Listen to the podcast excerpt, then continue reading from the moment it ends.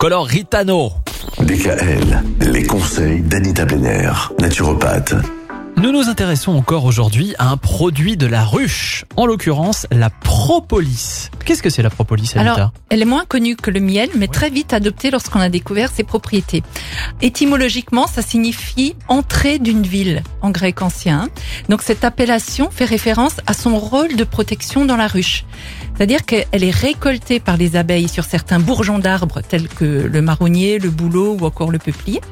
Et la propolis protège la ruche des microbes en agissant comme un véritable désinfectant naturel pour les abeilles. Donc pour les abeilles, c'est vraiment un antibiotique naturel. Alors quels sont les bienfaits sur notre santé?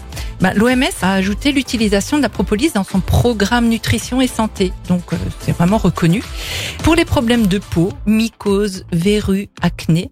Pour les problèmes ORL, type euh, angine, rhinopharyngite, sinusite, otite, etc pneumopathie aussi, rhume et asthme.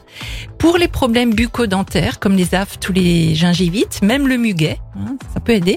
Pour les problèmes urogénitaux comme les vaginites, l'adénome de la prostate, les cystites, c'est un antimicrobe parce qu'elle est capable d'agir également sur le staphylocoque doré multirésistant. Et pour le cœur, la propolis est bénéfique en cas d'hypertension artérielle, en cas d'hypercholestérolémie et elle tonifie les vaisseaux sanguins. C'est également recommandé contre Alzheimer, maladie d'Alzheimer et maladie de Parkinson. Parce que la propolis a une capacité à ralentir la dégradation des neurones.